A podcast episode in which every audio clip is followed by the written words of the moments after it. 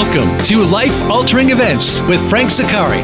When something positive or negative changes in our lives, we are basically at a fork in the road. Where does the next step take us? What do we do as reactions to something that has already happened? How do we prevent the negative aspects from happening again? Whether in business or personal parts of your life, you can get back on track. We'll talk about it today. Now, here is your host, Frank Zaccari. Good morning. I hope everyone's having a wonderful Tuesday. My name is Frank Zaccari, and you're listening to Life Altering Events on the VoiceAmerica.com Empowerment Channel. Now, since we started this show the last week in, in July, people have often asked me, Frank, what exactly is a life altering event? And this is what I tell them a life altering event can be something we either choose or something that's thrust upon us that dramatically alters the trajectory of our life. Now, everyone's had one of those aha moments or events that's changed their life for better or for worse. Now, these life altering events occur in every aspect of our professional and our personal life and in the lives of our family. Now, try as we may, it is impossible to completely separate the events of our personal life from events in our professional life. Believe me, I tried for years and I failed miserably. What life altering events does present us with, however, is an opportunity to seize the moment and make a difference in our life and the life of our loved ones. They're a fork in the road, and we have a choice. We can choose to fall apart, or we can choose to find the courage to pick up the pieces, deal with our grief, and start moving forward toward better times and better people. Please remember this it is never too late to have the life that you want and you deserve. Now, as you listen to the show over the next coming months and weeks, and hopefully years, I urge you to think about participating in an upcoming show. If you have a life altering event that could inspire others, visit the life altering event page on voiceamerica.com, click on email the host, and tell me about this event that changed your life so drastically. How did you address it? Where are you now? And how it impacted your life. Now we'll review the, your your story for content, and if it fits well into the program, we'll contact you about using it in a future broadcast. Now this show has been renewed for another 52 weeks. This is the first week of the 52. So thank you for all your support for all the people who have listened around the world. But now more than ever, I need to hear from you. Let me help you share your story with the world. Now, today's life altering event has to do with dealing with, with nonprofits. Now, we all have our own favorite local nonprofit, and they were facing a number of challenges. A lot of local nonprofits failed during the last recession, and many more are going to fail this one. Now, is your nonprofit going to survive? Your favorite nonprofit? Now, we all know nonprofits serve an important purpose. Most of them provide a safe haven for those in need. Most are staffed by people who have dedicated their lives to service, yet most nonprofits must change. Business as usual is failing. Most of the staff is underpaid. Turnover in the rank and file is so high that the system lacks continuity and consistency within the organization the best practices of yesterday are simply no longer effective.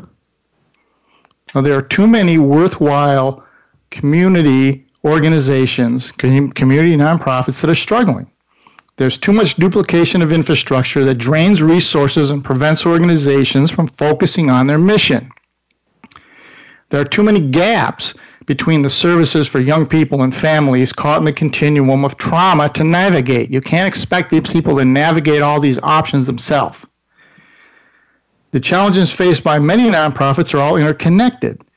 Many are rooted in trauma. For example, a young person who is confronted with violence in the home is st- statistically more likely to face drug and alcohol problems, truancy, and if she's a female, a teen pregnancy.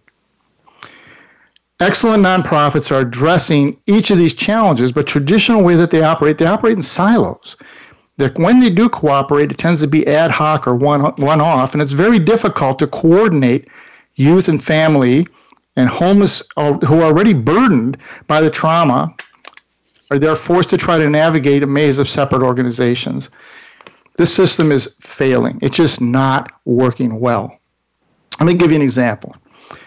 I was a corporate executive and a business owner for many, many years, and I was constantly approached by organizations asking for money. Now, each has a compelling story, and each story touched my heart. I heard about the process data how many visits, how many phone calls, how many referrals, but very few approached me with outcome data. What I didn't hear was the actual results, such as the number of families that secured safe housing, or the number of children who advanced uh, their reading or math skills, or the number of children who graduated from high school or are now attending college. Funders want to know are these children and families ending up in a better place after all was said and done? Now, the answer that I heard more times than not was we gave them all the services that we offer, and then we gave them information on other places they can go for the next step in the process. Now, this method is simply treating the symptom and not the root cause.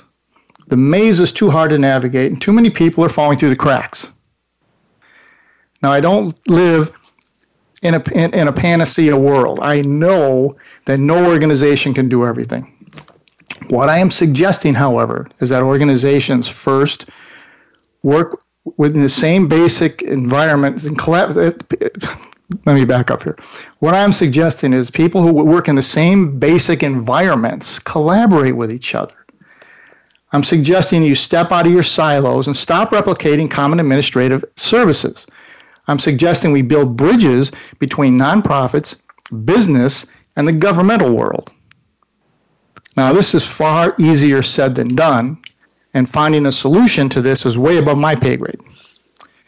So, I am pleased to have as my guest Dr. Sarah McClellan, who has tremendous expertise in this area. Now, Dr. McClellan has 20 years of organizational development management and training experience. She is currently an assistant professor at California State University at Sacramento in the Department of Public Health and Administration. She is a trainer for state and local government and nonprofit leaders. Sarah is committed to studying and implementing innovative ways, stakeholders, engagements, and communication practices that improve community health, education, and the economic outcomes. Now, Sarah earned her PhD in organizational communication at the University of Colorado in Boulder, and she has a master's in public administration from University of Southern California. Dr. McClellan, welcome to Life Altering Events. Uh, good morning, Frank. Now, Sarah, I've heard you talk about some common obstacles to successful collaboration.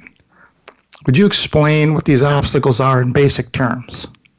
Um, ab- absolutely. And I, I, just wanted to note one thing, and that's that I'm with the Sacramento Department of Public Policy and Administration, uh, not health. Uh, but Sac State does have a fabulous health policy program that's just getting off the ground. So I have to do a little plug and shout out to my colleagues over there.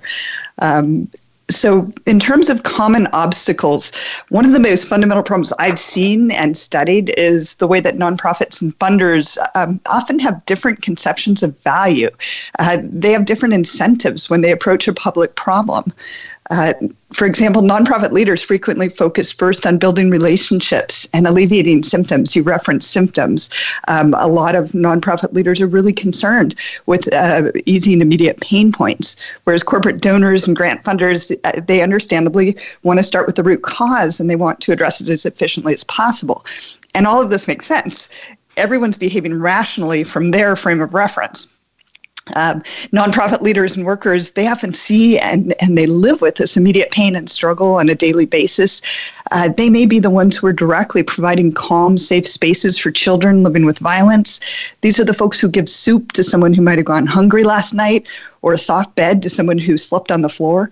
Uh, these are folks who may be holding a mother's hand after she's lost a child When I directed a children's program in Northern California, I remember how hard it was to help translate this for our funders. Uh, we would give out blankets to children who were often shivering in homes with no heat. Uh, even in California, we get snow. Uh, we arranged supervised visitation programs to help parents exchange children without violence in the middle of custody battles. Um, and, and this honestly remains some of the most important work I've done. Uh, and yet it was a constant struggle to communicate these results to funders warmer children, they may still struggle with school and have learning disabilities. And the possibility of one less violent interaction, that's notoriously hard to measure. In my heart of hearts, I knew we were doing important work, but I didn't always have the tools or the language to explain that to funders. Uh, that's part of why I went on to study communication. And on the other hand, funders, they obviously have a real incentive to make sure that their funding has significant impact. They want to make sure people really learn how to fish rather than getting an occasional meal. I used to review grant applications for a state program, and it was frustrating for us to see nonprofits using band aid after band aid without closing the gaping wound. And as you pointed out, many nonprofits are elbowing each other out of the way to provide the same band aids. So, so Sarah, what needs to change? Or is there is there a better way um, to change?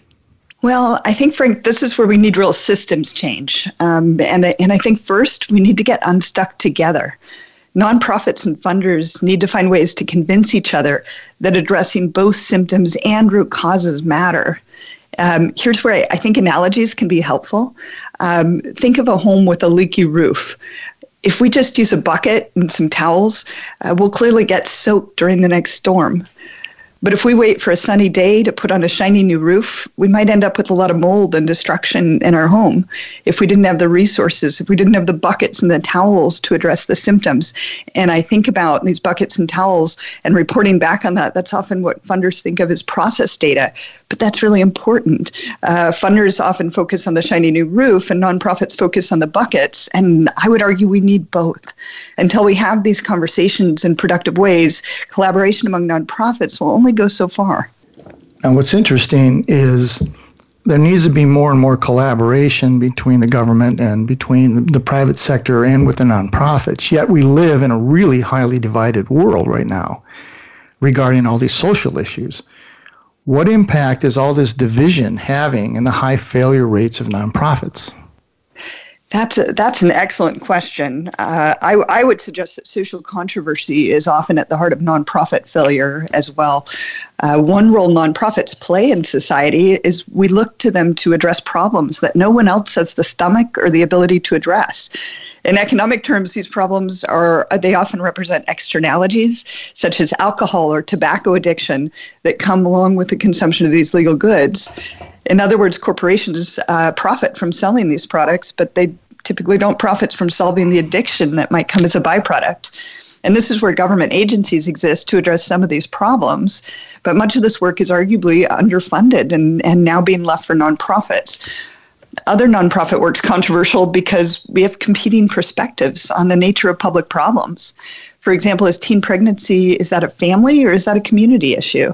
Um, what assistance should we provide felons if we believe in rehabilitation? I share these examples because funders, they often ask me why nonprofits don't do more to fundraise in their own communities. But these are complicated and controversial problems, and they're not always easy to rally support for. It certainly isn't impossible, but I'll, I'll argue that campaigns to save kittens from war zones, those will always be easier to fund than programs that teach felons how to read. That's a real interesting point. It's everyone is looking at it from their own basic self-interest and everybody wants it now. So, in our world where everybody does want it now, right now, explain the challenges surrounding the expectation of time. I think I think this is a major obstacle that nonprofits and funders are experiencing. Uh, they really approach time differently, and this is something that that I'm studying right now. Um, almost everyone working with or around nonprofits knows it takes time time to collaborate, to innovate, uh, to implement new plans, and, and then time to assess results. Research repeatedly shows it takes a minimum of four to five years to fully implement a major organizational change initiative. And that's often even before we get to assess it really well in its full form. Yet funders are often under pressure to show hard hitting results within a year or two. On the government side, political leaders, they're anxious to show wins. Uh, they're coming up to reelection campaigns, um, and they want, uh, they want good optics. They want talking points. Uh, on the corporate side, funders are used to more targeted goals with fewer stakeholders, and, and they typically have less public scrutiny. And they also have boards. They're itching for results. The ultimate goal is still efficiency, and they, they want a return on investment. Yet, nonprofit leaders, they often have to do the messy relationship building. They have to build capacity in high conflict environments uh, where service partners, recipients, they've often come to distrust the existing system. Um, and then nonprofit staff are often overwhelmed and overworked in these organizations. Uh, leaders need to build relationships. They have to train volunteers and staff. They have to improve their referral systems. One thing that nonprofits do, especially when they collaborate, they often have to troubleshoot data sharing restrictions. And this really takes time and, and capacity. It's, it's a serious skill and some people might call this non-mission work. It's not sexy, Frank. It just it's it's not the exciting stuff, but it matters, and uh, you know it matters. But for most funders, it takes a lot of time and they may not always understand exactly what it takes. We are coming up on a break here pretty shortly, and I don't want to get into this next topic. So um, we're going to take a break right here. You're listening to Life Altering Events. Uh, we have Dr. Sarah McClellan. She, we're going to talk about the challenges facing your favorite nonprofit and can your nonprofit survive. We'll be right back. Don't go away.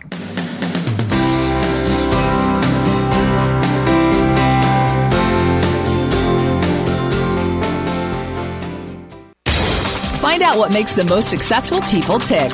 Keep listening to the Voice America Empowerment Channel.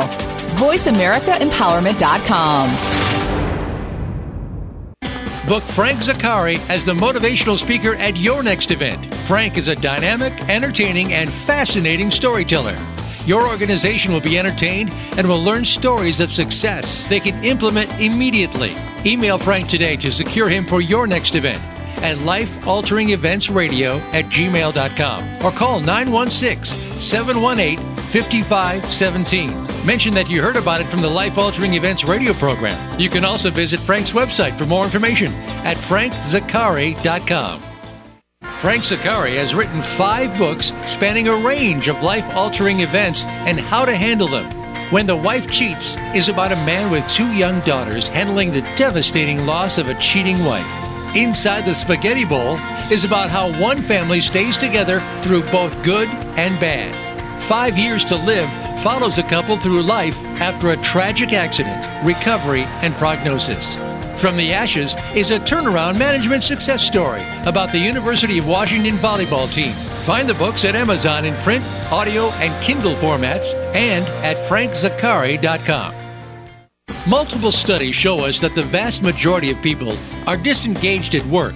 A Gallup report stated that two thirds of American workers are unhappy, and 15% actually hate their work. That means that 81% are not engaged to work for a common goal. Frank Zaccari and his team have programs to help you change this dynamic and create a collaborative and high performing organization. Visit frankzaccari.com to set up an initial consultation today. Find out what makes the most successful people tick. Keep listening to the Voice America Empowerment Channel. VoiceAmericaEmpowerment.com.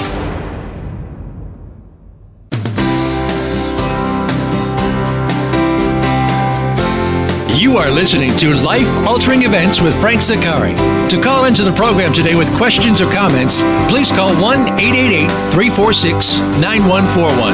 That's 1 888 346 9141. Or you can send an email to Life Altering Events Radio at gmail.com. Now, back to the show. Well, we're back. Thank you for staying with us. We have Dr. Sarah McClellan on, on the uh, line with us. Dr. McClellan is an expert in organizational development. She has been is highly sought out by government uh, entities and by nonprofits to help them with their organizational skills and to help them get past the challenges that are facing so many of the community nonprofits as they try to survive in the world today.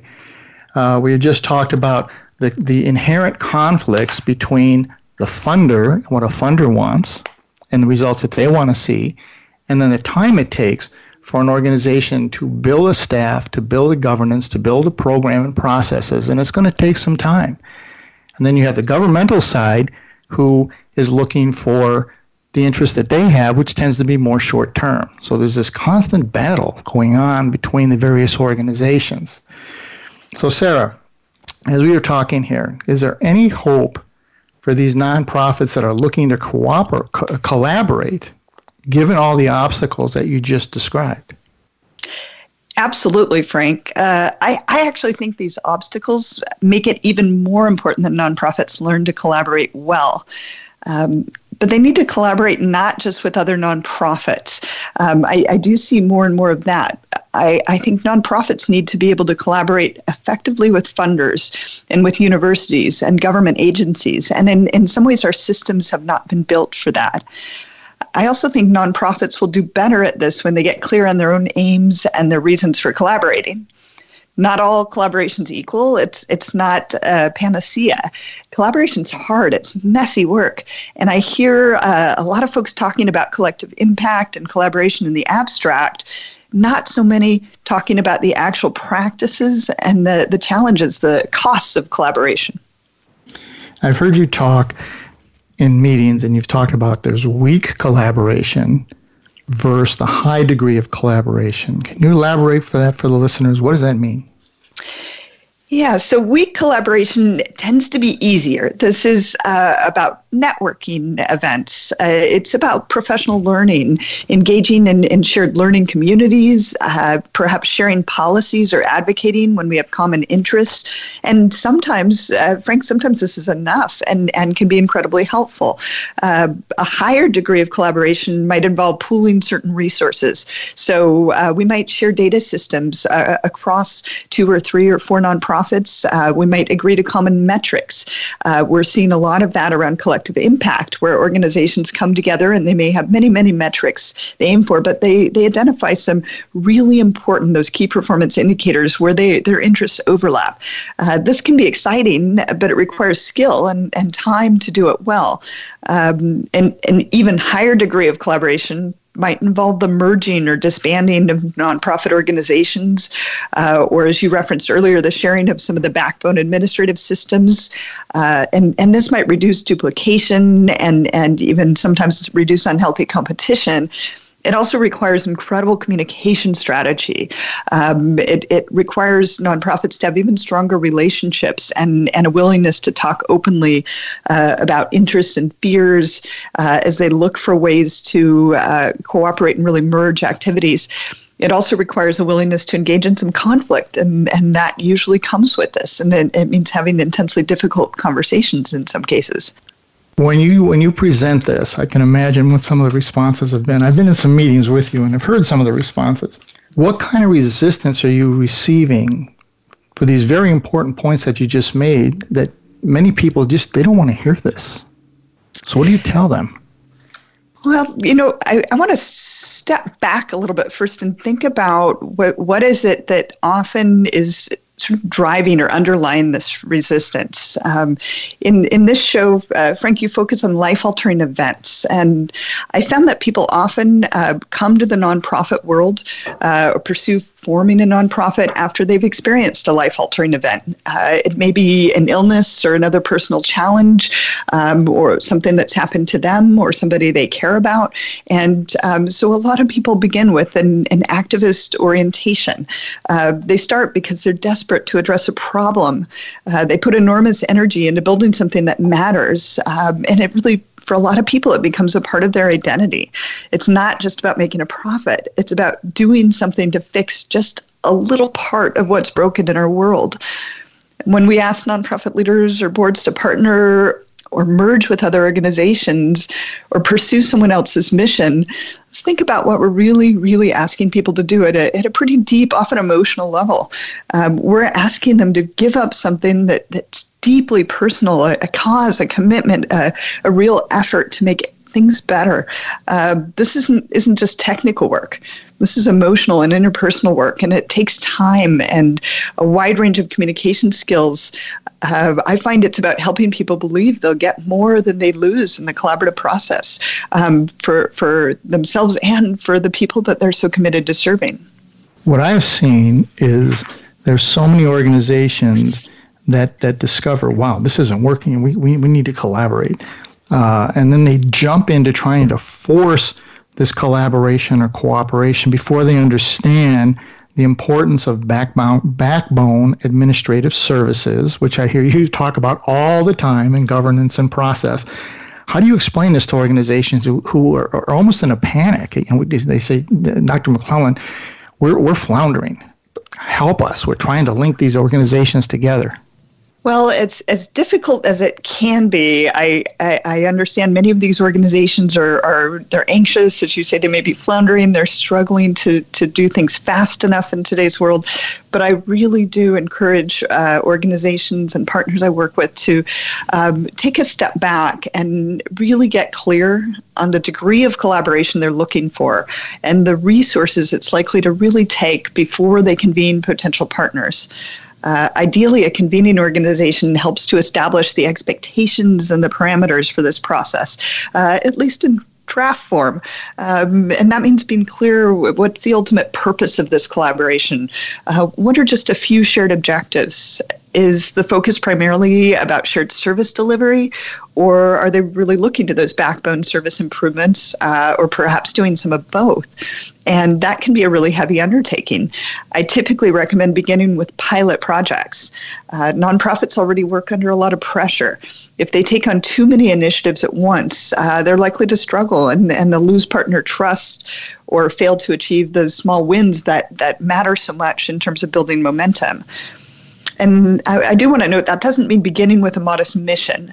Uh, sometimes people hear me say that and they say, but, but we're doing such important work. Um, and I, I would suggest a number of highly successful conveners have started with audacious missions. One of the best examples I can think of is Best Friends Animal Society. Their mission is to save them all. They implement no kill philosophies and practices, uh, first around the country, now around the world, but they move in an aspirational direction rather than shaming or excluding organizations that can't immediately move to achieve this goal.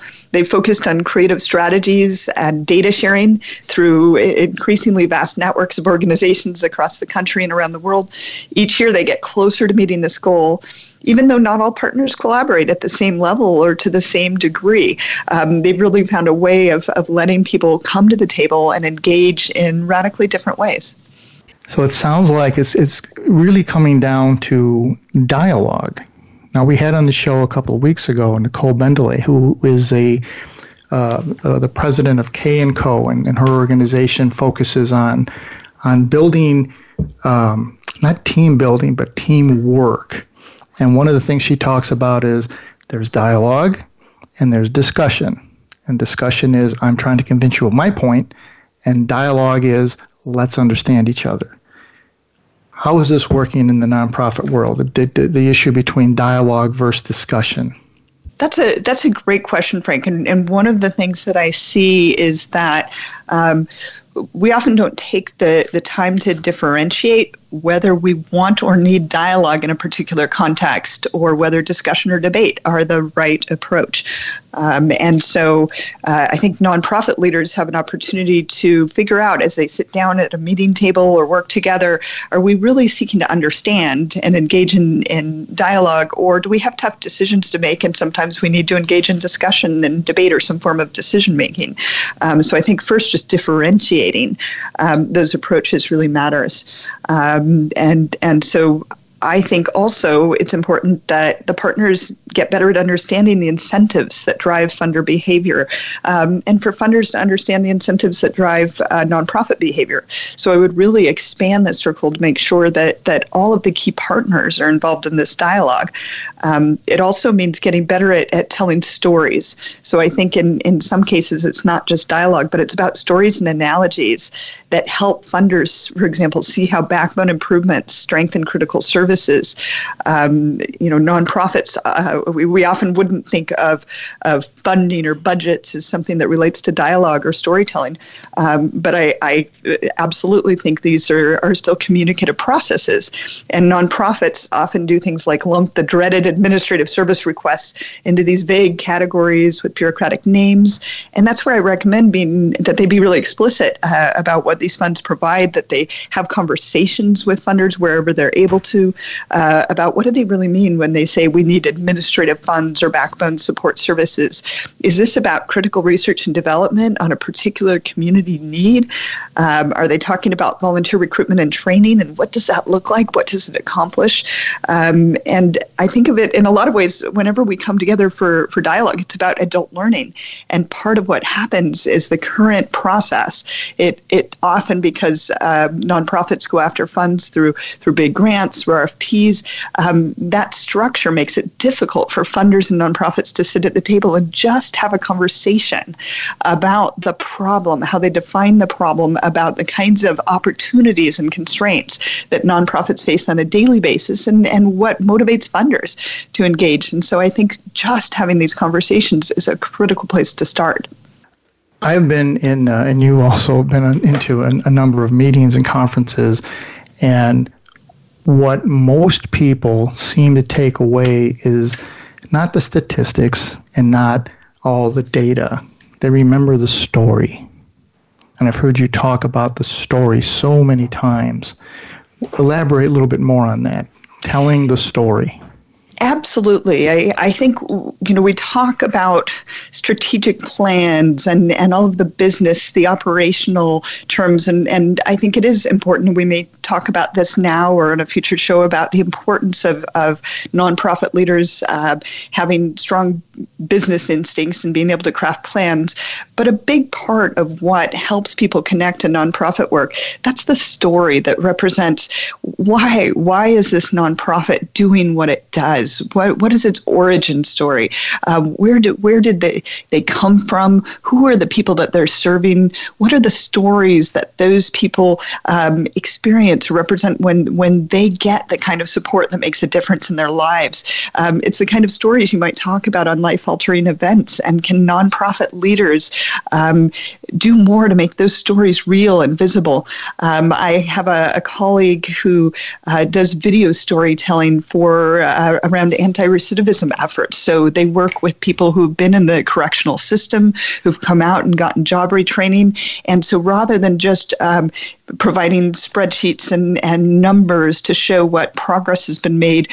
Um, they go in and, and he works with, with these individuals to learn how to tell um, video stories of their lives, to engage in, in video and podcast where they get to actively capture what the nonprofit work has meant to them and what their job training, what their support, their wraparound services looks like in their lives. And so I think that's part of the powerful storytelling is that yes, we need the data, we need the hard numbers.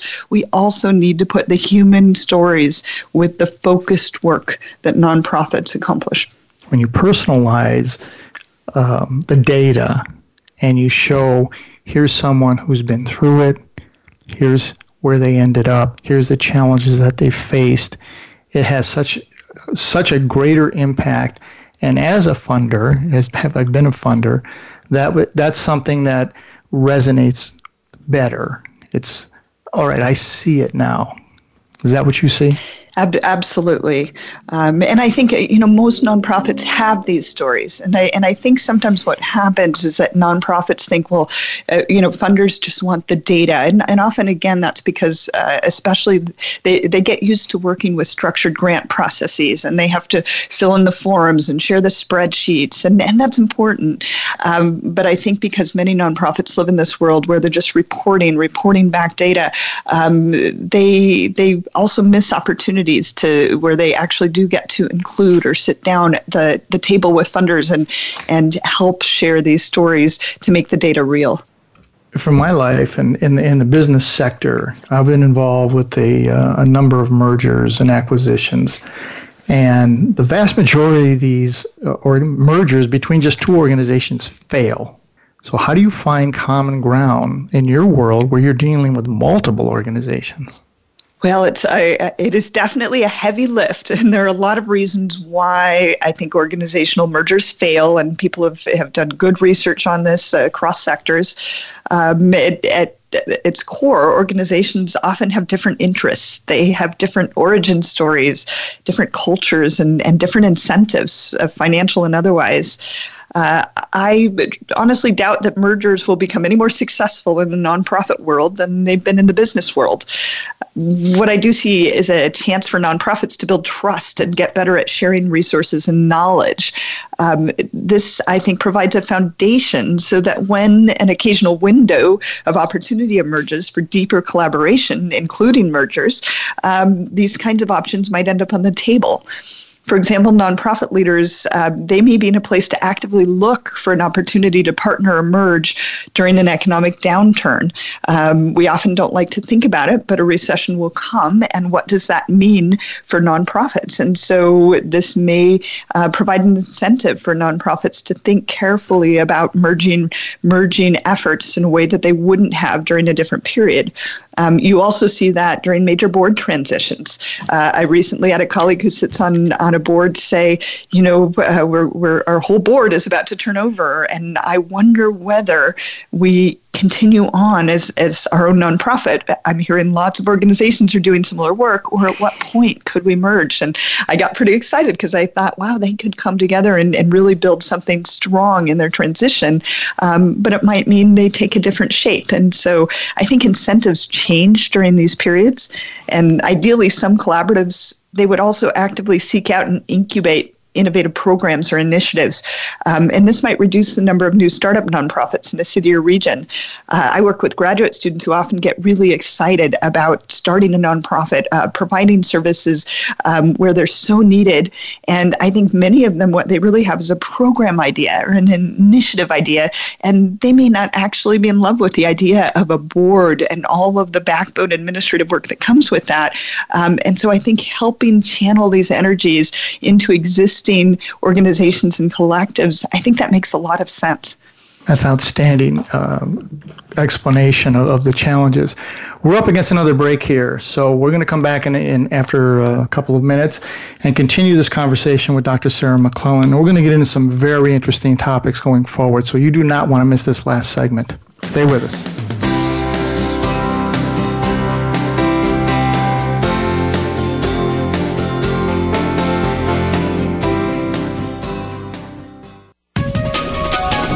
Live up to your fullest potential.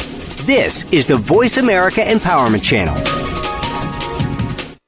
Book Frank Zaccari as the motivational speaker at your next event. Frank is a dynamic, entertaining, and fascinating storyteller. Your organization will be entertained and will learn stories of success they can implement immediately. Email Frank today to secure him for your next event at lifealteringeventsradio at gmail.com or call 916 718 5517. Mention that you heard about it from the Life Altering Events radio program. You can also visit Frank's website for more information at frankzaccari.com. Frank Zaccari has written five books spanning a range of life altering events and how to handle them. When the Wife Cheats is about a man with two young daughters handling the devastating loss of a cheating wife.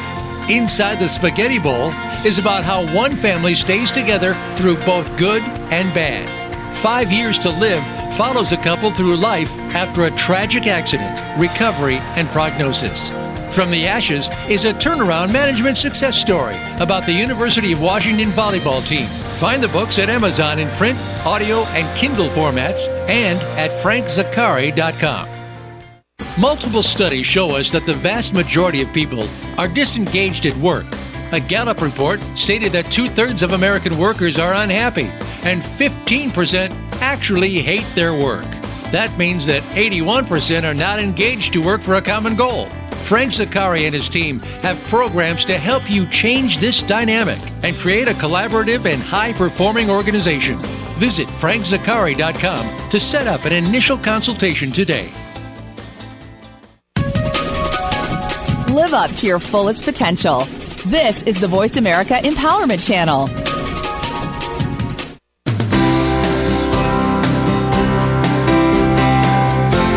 You are listening to Life Altering Events with Frank Zaccari. To call into the program today with questions or comments, please call 1 888 346 9141. That's 1 888 346 9141. Or you can send an email to lifealteringeventsradio at gmail.com. Now, back to the show. And we're back. We are having an absolutely fantastic conversation with Dr. Sarah McClellan, who's an associate professor at Cal State University, Sacramento, and is also a highly sought after expert in advising local government and local community nonprofits on methods and governance and processes and how to survive because a lot of them are not going to survive this next recession. Now, just before the break, we were talking about the challenges of attempting to merge, and most business mergers fail. And when you're trying to merge multiple nonprofits together, it stands to reason that many of them are going to fail. Now, what I wanted to elaborate with Dr. McClellan here is what we have seen, she and I have seen, is that when an organization hits a panic or crisis, this is when they start to say, oh, well, maybe there's another way to do this or a better way to do this, rather than when times are good, be looking for different ways to operate. What do you tell people in that situation, Sarah? Well, I, I think you've outlined um, the, the, the advice is implicit there in, in the sense that ideally we're, we're really looking for opportunities to get ourselves into a good position before crisis strikes. And so, where uh, for me, this shows up with a lot of the, the nonprofits I've worked with, um, it shows up in the area of, of planning and in funding strategy.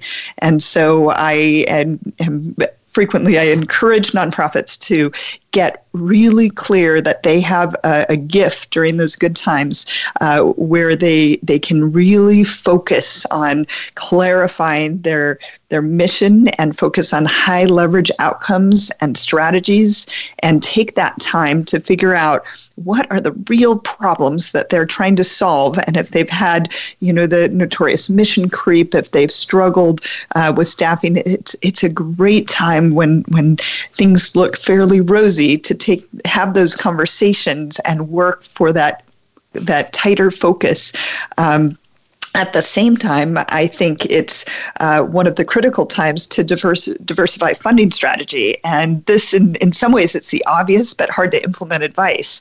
Uh, this is about don't don't put all your eggs in one basket. Look for funding sources across sectors. Uh, don't rely on just grants or just local donations. Um, it's also a time, and and this um, seems sort of counterintuitive for s- some folks, I think, but it's the time to do worst case scenario planning when times are really great This is the best time to say what happens if X goes wrong? Um, what happens when we hit the next recession? Um, how do we test our stability during these times that are, are actually more stable um, by looking ahead to risk? And, and then asking those questions uh, what will we do if we lose our biggest funder?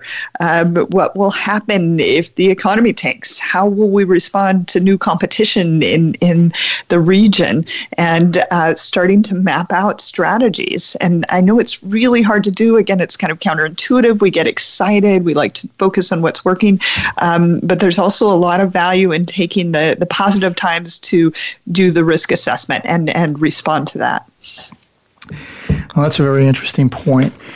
One of the things that is a major deal breaker in the business world when they attempt to do a merger is a power struggle.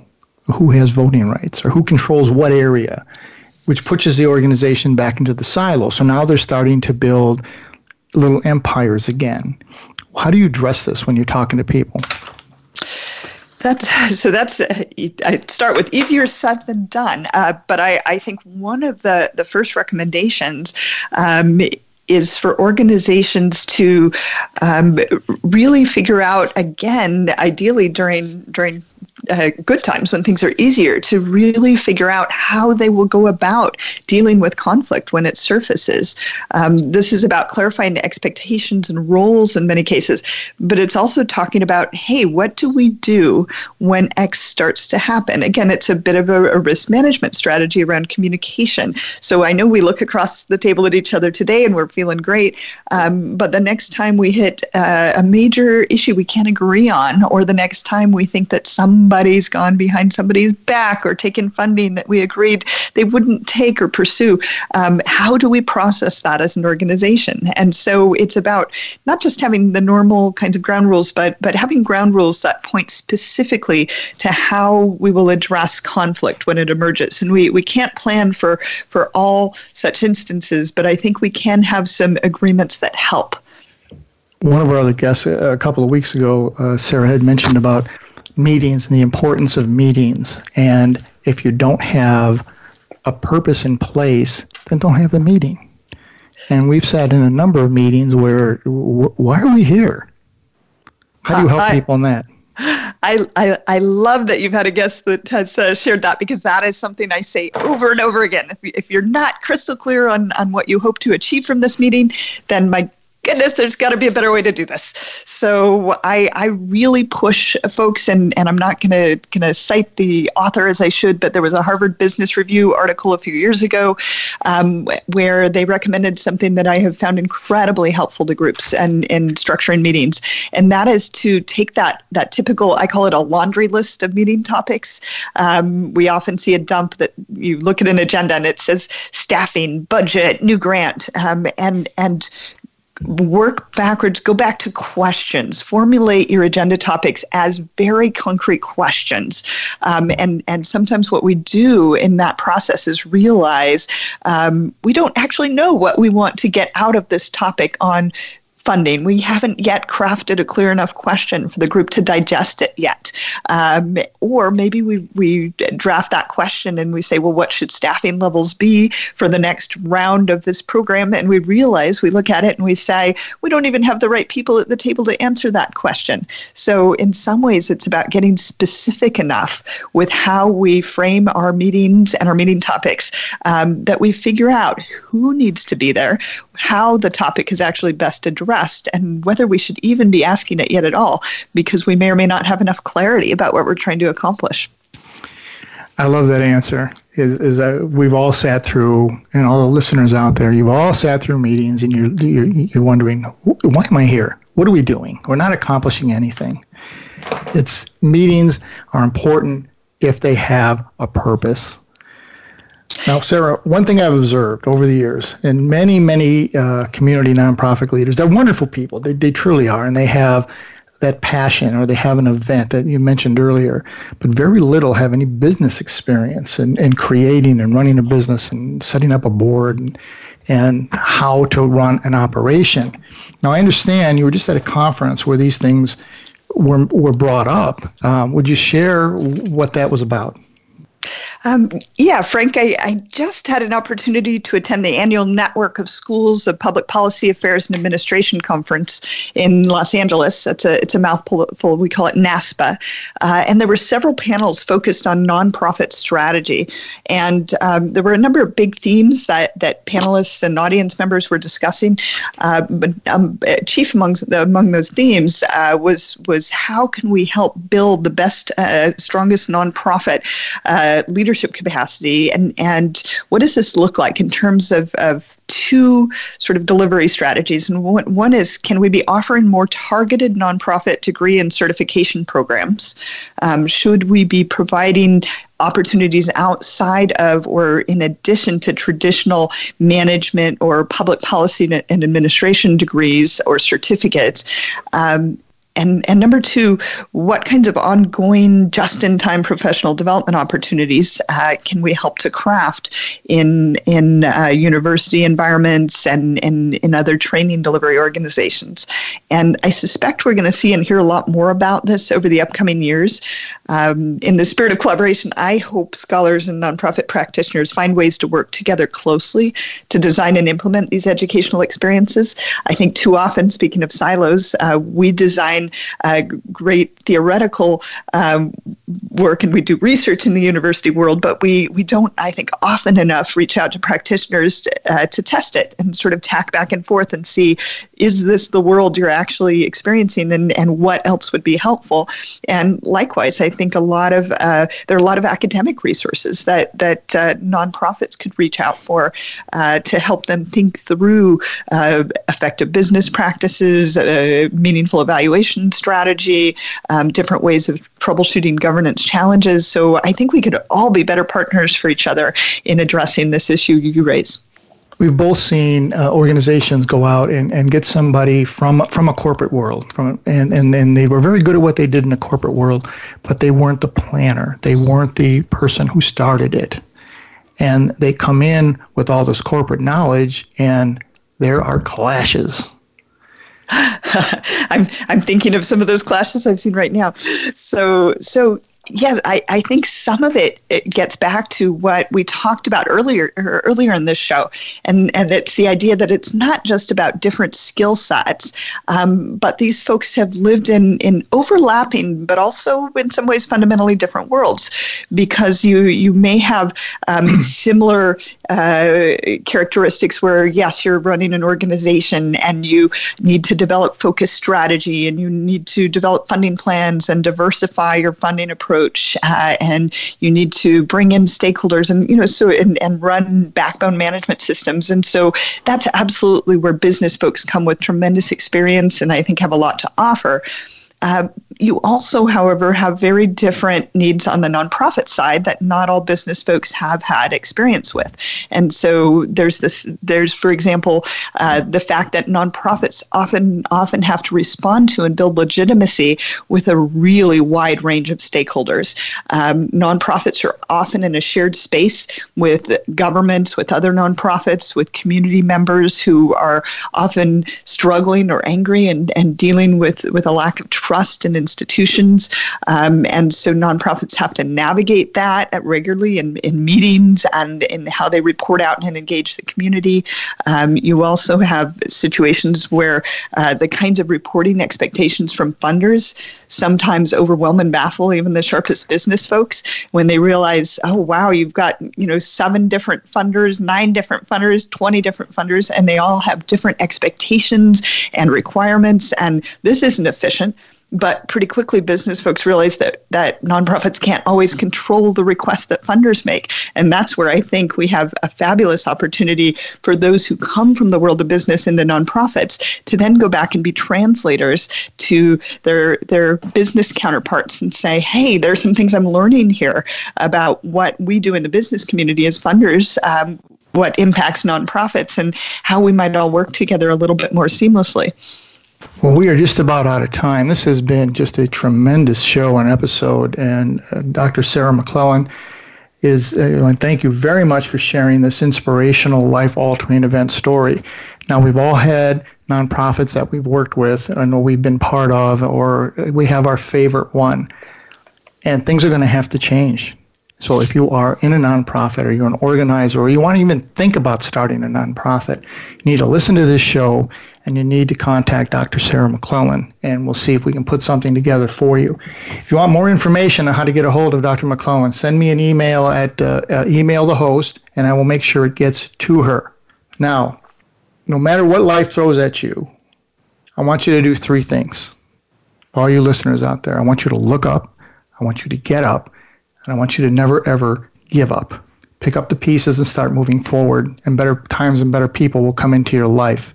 If you've missed any of this show or you want to hear any of our other shows, we will be available on demand at a number of different places at this site. Now we're also been picked up by iHeartRadio. So if you like listening to podcasts on, on demand on iHeartRadio, that's a good place to go. Let me leave you with this. None of us are in this alone. The secret to walking on water is to know where the rocks are and in the nonprofit world, Dr. Sarah McClellan knows where the rocks are. Join us next week as we discuss another life altering event. Thank you very much. Sarah, you were wonderful. Thank you, Frank. It's been a pleasure. Thank you for tuning into Life Altering Events. Be sure to join Frank Zaccari again next Tuesday at 11 a.m. Eastern Time and 8 a.m. Pacific Time on the Voice America Empowerment Channel. Have a life changing week. The good kind.